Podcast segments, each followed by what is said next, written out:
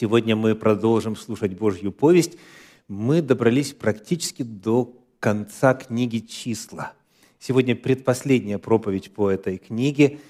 Она, эта проповедь называется «Война против мадианитян». «Война против мадианитян». Книга «Числа», тридцать первая глава, в стихах седьмого по девятый рассказывает следующее. седьмого по девятый. «И пошли войною на Мадиама, как повелел Господь Моисею, и убили всех мужеского пола. И вместе с убитыми их убили царей мадиамских, Евия, Рекема, Цура, Хура и Реву, пять царей мадиамских, и Валаама, сына Виорова, убили мечом, а жен мадиамских и детей их, сыны Израилевы, взяли в плен, и весь скот их, и все стада их, и все имение их взяли в добычу».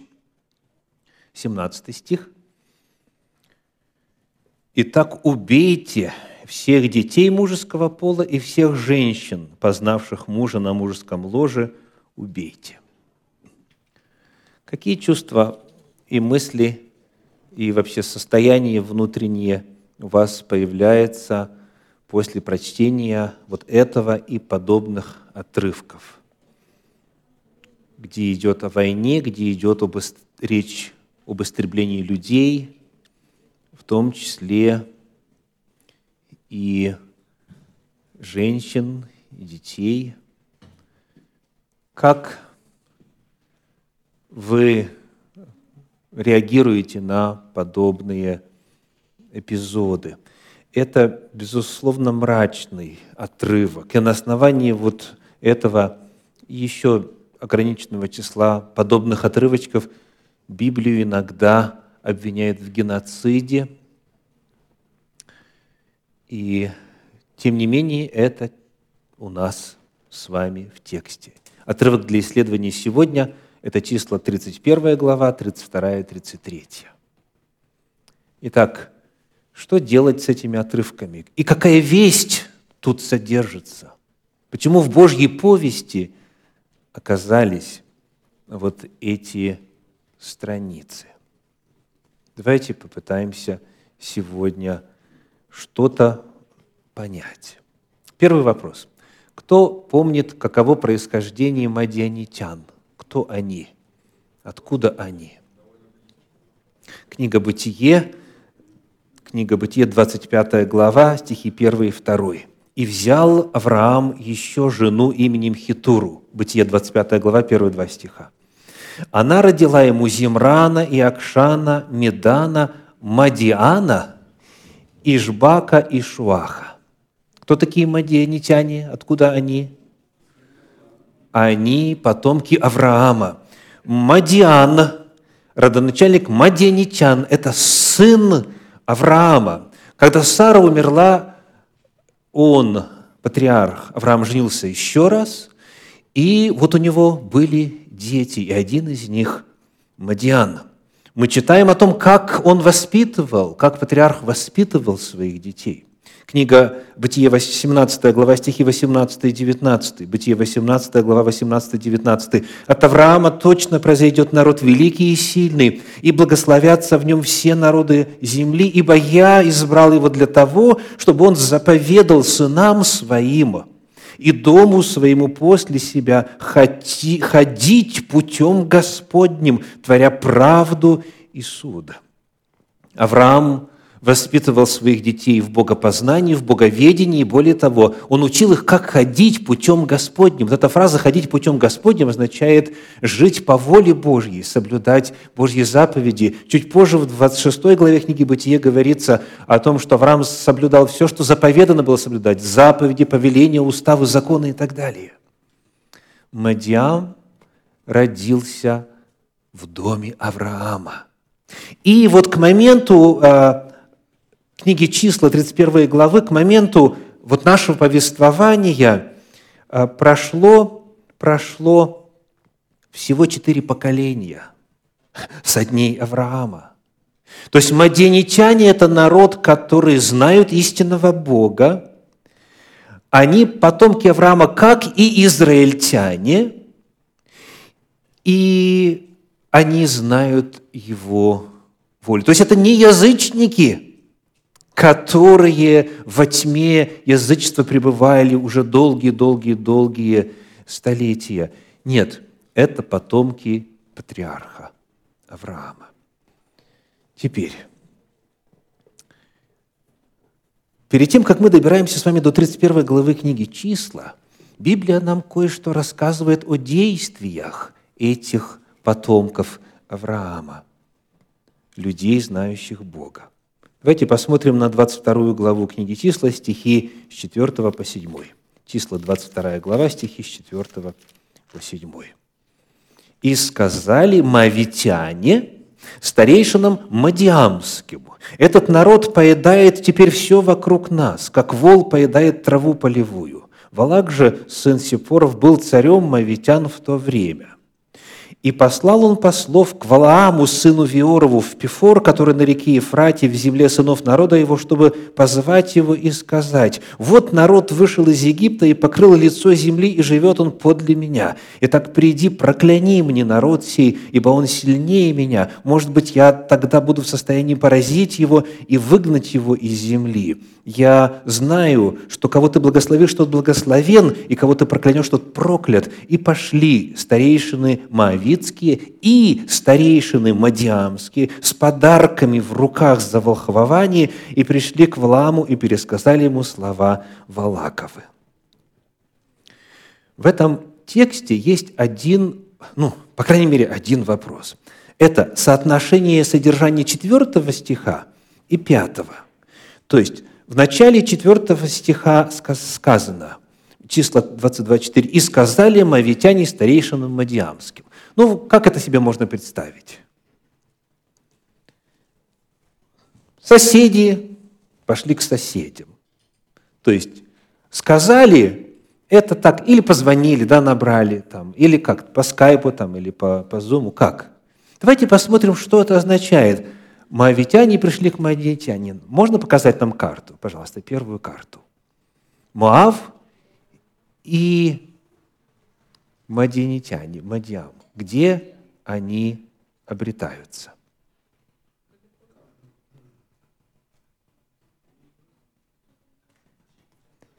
Так, ну что ж, вот она. Вы себе представляете вот расстояние? Вот Синайский полуостров, вот северная а, граница Красного моря, да? Вот там у нас Средиземное море. Сориентировались? Итак, вот моавитяне, они, сказано, сказали старейшинам мадиамским. То есть моавитяне пустились, если вы представляете, какие государства сейчас тут расположены, вот, вот здесь, где, где э, мадианитяне, да, раньше жили, вот, вы поймете, что это, это сотни километров. И сейчас это разные государства, и тогда это были разные государства. То есть это у нас международное путешествие, это послы, это у нас официальные представители, это посольство Моава явилось с посольством к мадианитянам. И после того, как это произошло, следующий же стих говорит, пятый стих, «И послал он, то есть Валак, царь Моавитский, к Валааму, сыну, Пифор, вот, сыну Виорову в Пифор». Каково соотношение содержания четвёртого стиха и пятого? Что это такое? Вопрос. Откуда, кому принадлежала идея навести проклятие на Израиля? Нет. Валак начинает мыслить и рассуждать и снаряжать экспедицию еще дальше, в Междуречье, на реку Ефрат, после чего? После того, как его старейшины посетили старейшин мадиамских. Давайте еще раз посмотрим, ну теперь уже на другую карту, посмотрим на экран, на карту номер два. Так. Вот Моав. Старейшины идут к мадианитянам, и после этого их совместная делегация двух стран, двух государств, отправляется в район Междуречья. То есть, смотрите, что становится совершенно очевидно. Идея навести проклятие на Израиль была предложена и обратиться за помощью к специалисту, который за тридевять земель живет. Эта идея была предложена кем? Мадианитянами. Это появляется в тексте после того, как старейшины Моава пришли к старейшинам мадиамским. И после этого Валак снаряжает совместную, он финансирует совместную экспедицию, совместное посольство. И потому появляется следующий вопрос. Почему это? Вообще, как моавитянам пришла мысль к мадианитянам, к мадианитянам пойти за советом? Вот что мы узнаем из седьмого стиха. В синодальном переводе сказано так. «И пошли старейшины моавитские и старейшины мадиамские с подарками в руках за волхвование». Мы этот отрывок уже изучали в одной из предыдущих проповедей и выяснили вот что.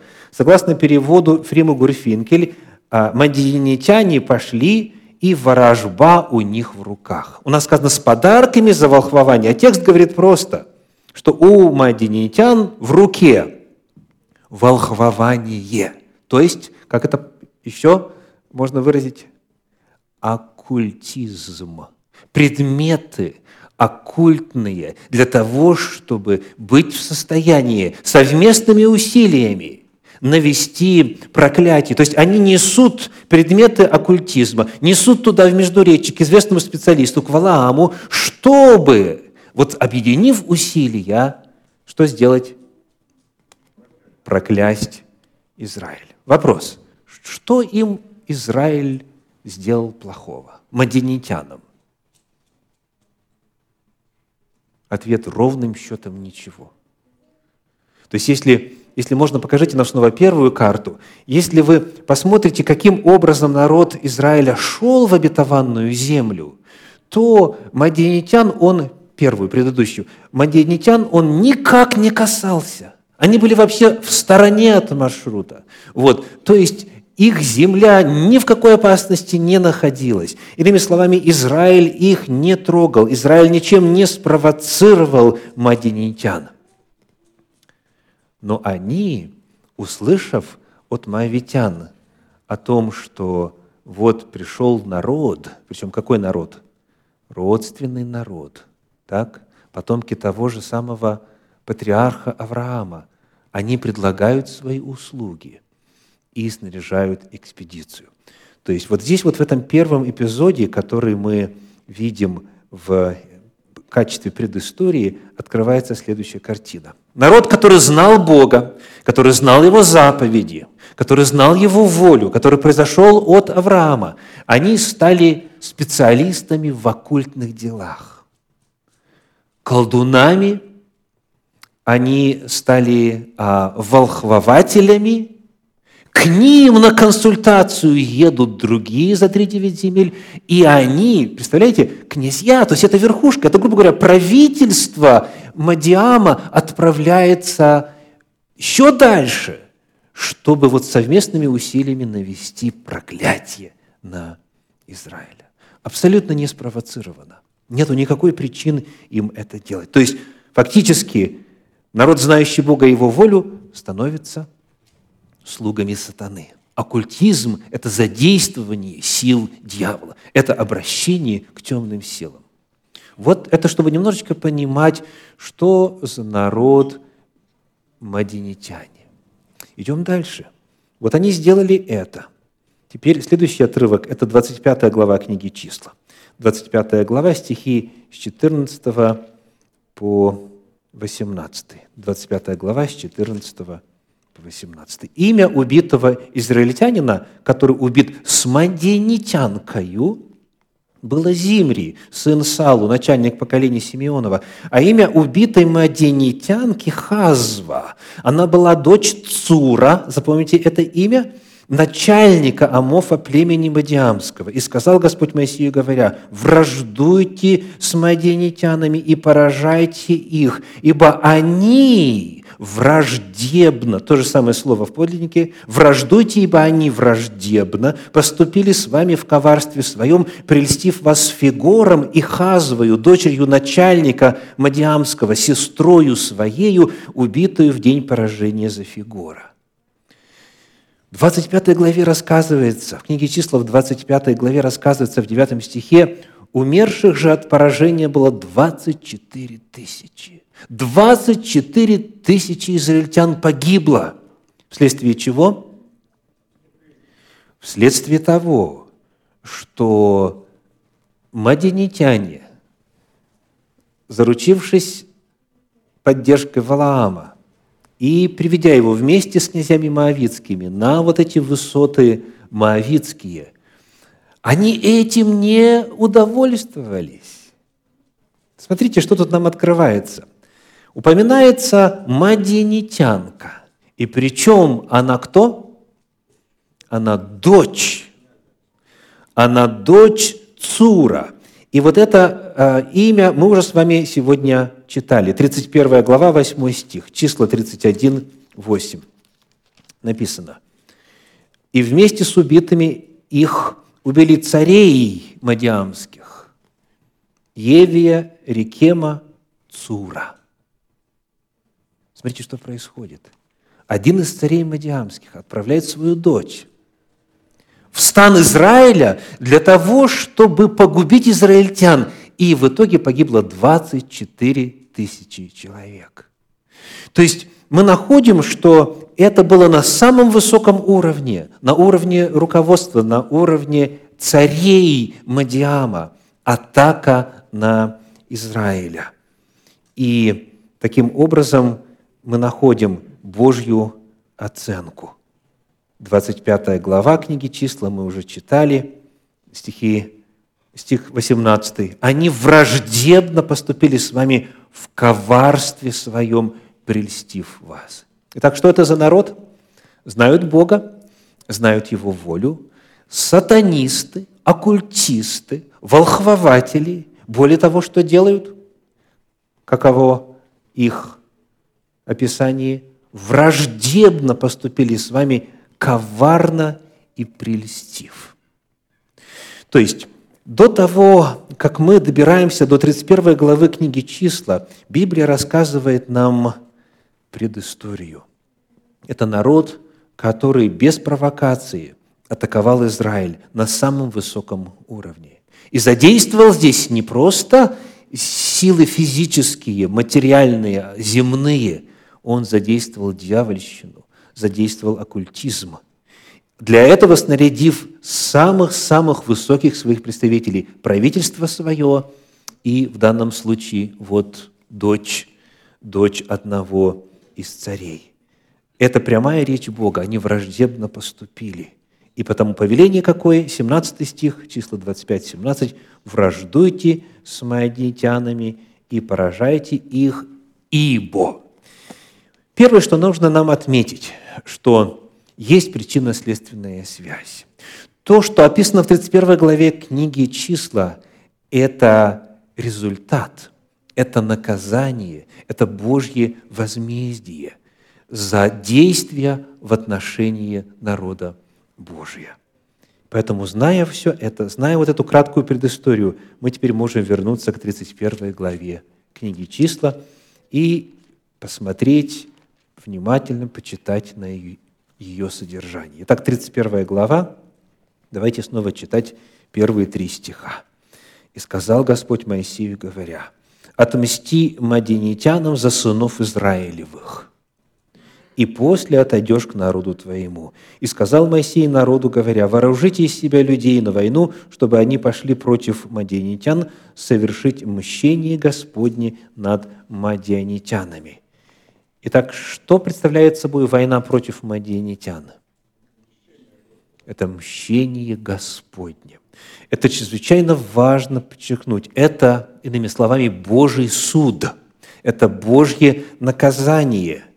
Это не инициатива Моисея, не инициатива израильского народа. Хотя в международных отношениях на провокацию нужно отвечать соответствующими последствиями. Но это Господь говорит, это Божье повеление. То есть суть, если кратко, суть войны против мадианитян – это Божий суд, это Божье наказание, это Божье отмщение тем, кто соответствующие поступки перед этим совершил.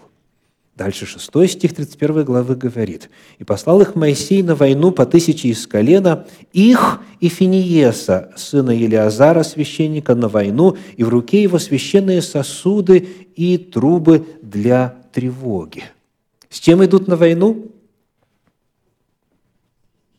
Со священными сосудами, с предметами святилища и трубами. Об этих трубах раньше было написано так, десятая глава книги «Числа», стихи восьмой и девятый, числа десять, восемь и девять. «Сыны Аароновы, священники, должны трубить трубами. Это будет вам постановлением вечным в роды ваши. И когда пойдете на войну в земле вашей против врага, наступающего на вас, трубите тревогу трубами, и будете воспомянуты пред Господом Богом вашим, и спасены будете от врагов ваших». Что открывается о природе этого похода? Духовная природа этого действа. Во-первых, это священное действие, потому что идут туда с предметами святилища. Во-вторых, задействуют эти трубы, которые Господь повелел использовать для того, чтобы Господь явил свое правосудие. То есть мы находим, что поражение мадианитян – это Божье действие. Это Бог осуществляет свое правосудие через свой народ. Более того, чуть дальше, в тридцать первой главе, мы находим в стихах сорок восьмом и сорок девятом следующее. тридцать первая глава числа, сорок восьмой и сорок девятый. «И пришли к Моисею начальники над тысячами войска, тысячи начальники и сто начальники, и сказали Моисею: рабы твои сосчитали воинов, которые нам поручены, и не убыло ни одного из них». Помните, сколько их было всего, сколько воинов пошло? То есть двенадцать тысяч. Да? двенадцать тысяч. И текст говорит: всех истребили вот этим маленьким числом. И ни одного не погибло. Такое бывает? То есть на войне так не бывает. То есть обыкновенно на войне так не бывает. Всегда, к сожалению, при вот такой масштабности операции всегда есть потери. На войне обычно так не бывает. О чем это свидетельствует? Это была Божья сверхъестественная защита. Это было Божье действие. Это было исполнение Божьей воли, и Израиль стал инструментом Божьего возмездия, Божьего наказания, Божьего правосудия. Это еще один момент, который помогает понять природу всего этого события и всего этого а, эпизода. Дальше. В тридцать первой главе книги «Числа» читаем стихи седьмой и восьмой. «И пошли войною на Мадиама, как повелел Господь Моисею, и убили всех мужеского пола. И вместе с убитыми их убили царей мадиамских», перечисляются имена, «и Валаама, сына Веорова, убили мечом». Вот эта вот фраза, фраза «убили всех мужеского пола», она может создать впечатление, что речь идет о поголовном истреблении всех, ну, как и написано, всех мужеского пола. То есть сколько мадианитян осталось, мужчин или мальчиков, если больше ничего не читать? Ни одного, да? Нисколько не осталось. Теперь открываем книгу «Судьи», шестую главу, первые шесть стихов. «Судьи», шестая глава, первые шесть стихов. Вот что написано. «Сыны Израилевы стали опять делать зло пред очами Господа, и предал их Господь в руки мадианитян». И предал их Господь в руки мадианитян на семь лет. Тяжела была рука мадианитян над Израилем, и сыны Израилевы сделали себе от мадианитян ущелья в горах и пещерах, пещерах и укреплениях. Когда посеет Израиль, придут мадианитяне и амаликитяне, и жители Востока, и ходят у них. и стоят у них шатрами, и истребляют произведения земли до самой Газы, и не оставляют для пропитания Израилю ни овцы, ни вола, ни осла. Ибо они приходили со скотом своим, с шатрами своими, приходили в таком множестве, как саранча, им и верблюдам их не было числа, и ходили по земле израильской, чтобы опустошать ее. И весьма обнищал Израиль от мадианитян, и возопили сыны Израилевы Господу». Ну что скажете? Прошло несколько поколений, и оказывается, мадианитяне настолько многочисленны и настолько сильны, что Израиль живет в пещерах, в ущельях, где может там скрыться в каких-то расселинах, и страдает от них, и обнищал Израиль от мадианитян. Вывод какой? Далеко не всех истребили. Далеко не всех истребили. Потому что вот через несколько поколений вот таким многочисленным народом стать, чтобы Израиль держать в подчинении, а, это абсолютно невозможно, если бы тогда на самом деле всех просто так вот поголовно, как при геноциде, истребили.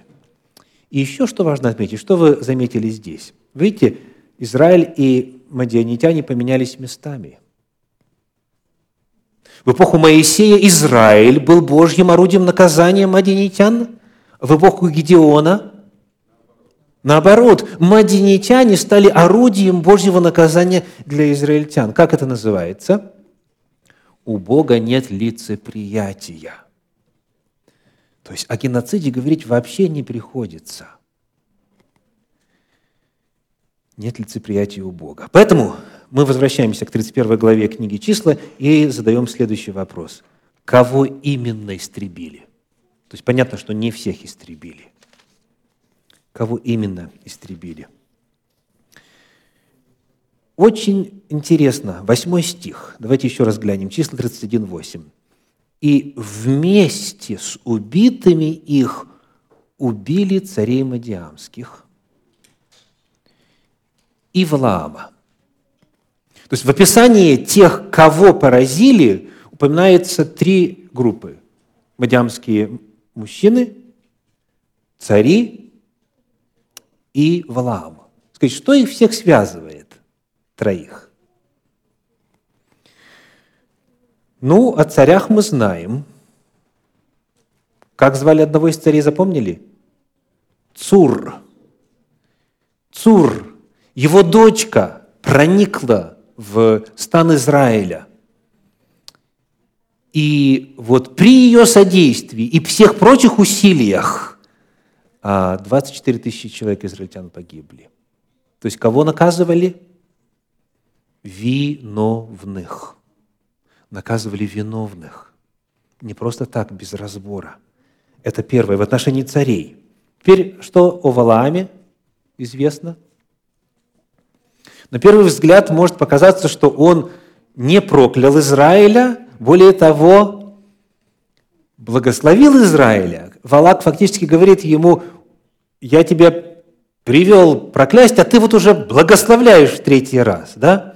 Но, но в этой же главе, в тридцать первой главе, в шестнадцатом стихе мы находим вот что, числа тридцать один шестнадцать. «Вот они по совету Валаамову были для сынов Израилевых поводом к отступлению от Господа в угождении Фигору, за что и поражение было в обществе Господнем. Валаам все-таки своей цели достиг». У нас была отдельная проповедь на эту тему. Он дал совет, каким образом можно навести проклятие на Израиля, чтобы в конечном итоге Израиль пострадал. То есть Валаам был виновен, как и цари, как и те, кто вместе с ними. Эта фраза очень красноречива. «Вместе с ними убили». Более того, читая текст дальше, мы находим в стихах с четырнадцатого по восемнадцатый следующее. тридцать первая глава, числа с четырнадцатого по восемнадцатый. «И прогневался Моисей на начальников, тысячи начальников и сто начальников, пришедших с войны, и сказал им Моисей: «До чего вы оставили в живых всех женщин? Вот они по совету Валаамову были для сынов Израилевых поводом к отступлению от Господа в угождении Фигору, за что и поражение было в обществе Господнем. Итак, убейте всех детей мужского пола и всех женщин, познавших мужа на мужском ложе, убейте, а всех детей женского пола, которые не познали мужского ложа, оставьте в живых для себя». Почему? Познавшие и не познавшие? Каким именно образом мадиамские женщины участвовали в наведении проклятия на Израиля? Благодаря половым связям. Да.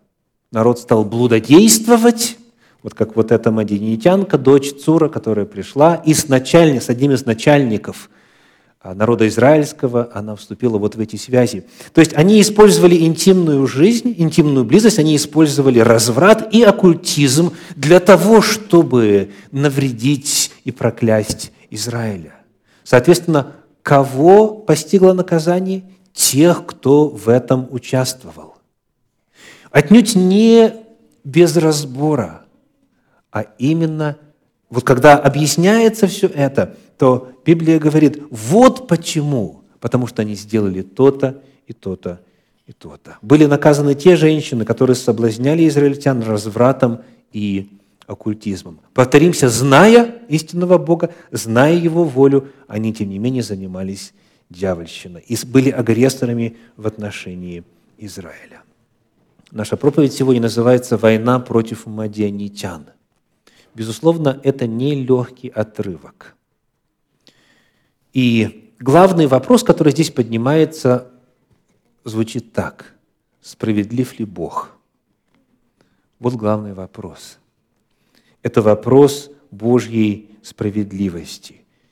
И в Священном Писании на эту тему сказано очень много. Помните разговор Авраама с Богом? «Судья всей земли, поступит ли неправосудно?» Бытие восемнадцатая глава. То есть Аврааму казалось, что когда Бог изрек свой вердикт, что Содом, Гоморра и окружающие э, города будут истреблены, что это несправедливо. И что начинается? Начинается разговор Авраама с Богом. И патриарх беседует, беседует, беседует. А если вдруг есть пятьдесят, а если вдруг сорок и так далее, и так далее. Помните ли вы, когда заканчивается общение Бога с Авраамом? Кто заканчивает разговор? Вот это очень важно. Сам Авраам. Давайте прочитаем восемнадцатая глава книги «Бытие», стихи тридцать два и тридцать три. Бытие, восемнадцатая глава, стихи тридцать два и тридцать три. Авраам сказал: «Да не прогневается владыка, что я скажу еще однажды». То есть Авраам говорит: «Вот мое последнее слово. Я скажу еще однажды. Может быть, найдется там десять». Бог сказал: «Не истреблю ради десяти». И пошел Господь, перестав говорить с Авраамом. Авраам же возвратился в свое место. Обратите, когда, обратите внимание, когда Авраам уразумел, он говорит: вот это последнее, что еще меня смущает. Бог удовлетворяет его просьбу, и Бог уходит тогда, когда Авраам говорит: это мое последнее слово. Что Бог хочет? Чего Бог желает достичь? Чтобы патриарх понимал Божье правосудие. Чтобы вот после того, как Бог вовлек Авраама вот в этот разговор, он бы видел, что то, что Бог решил, оно и есть самое справедливое и единственно возможное решение. К великому сожалению, у многих из нас нет полноты информации об отдельно взятой ситуации. В отношении мадиянитян вот в этой истории много открыто, много сказано. Мы можем теперь лучше понимать, почему Бог так повелел. Но все равно не все детали нам открыты. У нас нет полной объемной картины. И потому Священное Писание и напоминает, и предостерегает, и обещает. первое Коринфянам четвёртая глава, пятый стих. первое Коринфянам четыре пять. «Посему не судите никак прежде времени, пока не придет Господь, который и осветит скрытые во мраке, и обнаружит сердечные намерения, и тогда каждому будет похвала от Бога». Израиль на тот момент, скорее всего, не знал, что руководство страны Моава послало к руководству страны Мадиама, которые послали совместную делегацию вместе с оккультными предметами к Валааму. Это все Бог нам раскрывает, и это потом позже стало известно. И без этой информации все выглядело бы как чистый геноцид. Пойдите, убейте, истребите. И вот очень часто мы, оценивая историю, что в наших странах, откуда мы, что сейчас происходит в мире, что в нашей жизни происходит, мы задаем вопрос, справедливо ли? И говорим, несправедливо! Ну почему? Ну как? Судья всей земли, ты где? Ты что? Ты разве не понимаешь? Библия нас учит, что мы многого не знаем, многое сокрыто. И потому при достижении какой не судите никак, не судите никак прежде времени.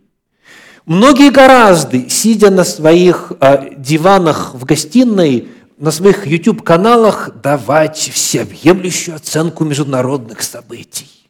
Они все знают, они все понимают, легко дают оценку и легко дают рецепты. Бог говорит, дорогие, не судите никак прежде времени. Когда что-то явно, очевидно, документально подтверждено и так далее, об этом даже говорить не надо, потому что все знают. А в отношении очень многих вопросов в своей ли жизни, в общине ли, а тем более в масштабах государства или международных отношений, надо быть поскромнее. Не судите никак прежде времени. Это предостережение. И обетование какое? Настанет момент, и все прояснится. Придет Господь. Что сделает? Осветит сокрытые во мраке, обнаружит сердечные намерения. И вот тогда все станет ясно. И в книге Откровения мы читаем заверение о том, как фраза «истинные праведные суды твои» повторяется раз за разом. В самом конце «и спасенные», которые уже стоят на стеклянном море, пятнадцатая глава книги Откровения. И ангелы, описаны в шестнадцатой главе книги Откровения. Они говорят, истинны дела Твои, Господи. Справедлив Ты, что так судил. Потому что сейчас Твои суды стали очевидны. Мы теперь понимаем. Итак, сегодня мы попытались одолеть нелегкий отрывок. Слава Богу за то, что многое Он нам уже открыл по этой истории. Но, тем не менее, это не полное разумение, не полная информация. Пусть убежденность в том, что судья всей земли не поступит несправедливо, не допустит несправедливости. И пусть убежденность в том, что настанет время, когда будет все сокрытое мраком освещено, пусть вот это сохранит нас жить в непростое тревожное время сегодня, ожидая славного пришествия Господа нашего Иисуса Христа. Аминь.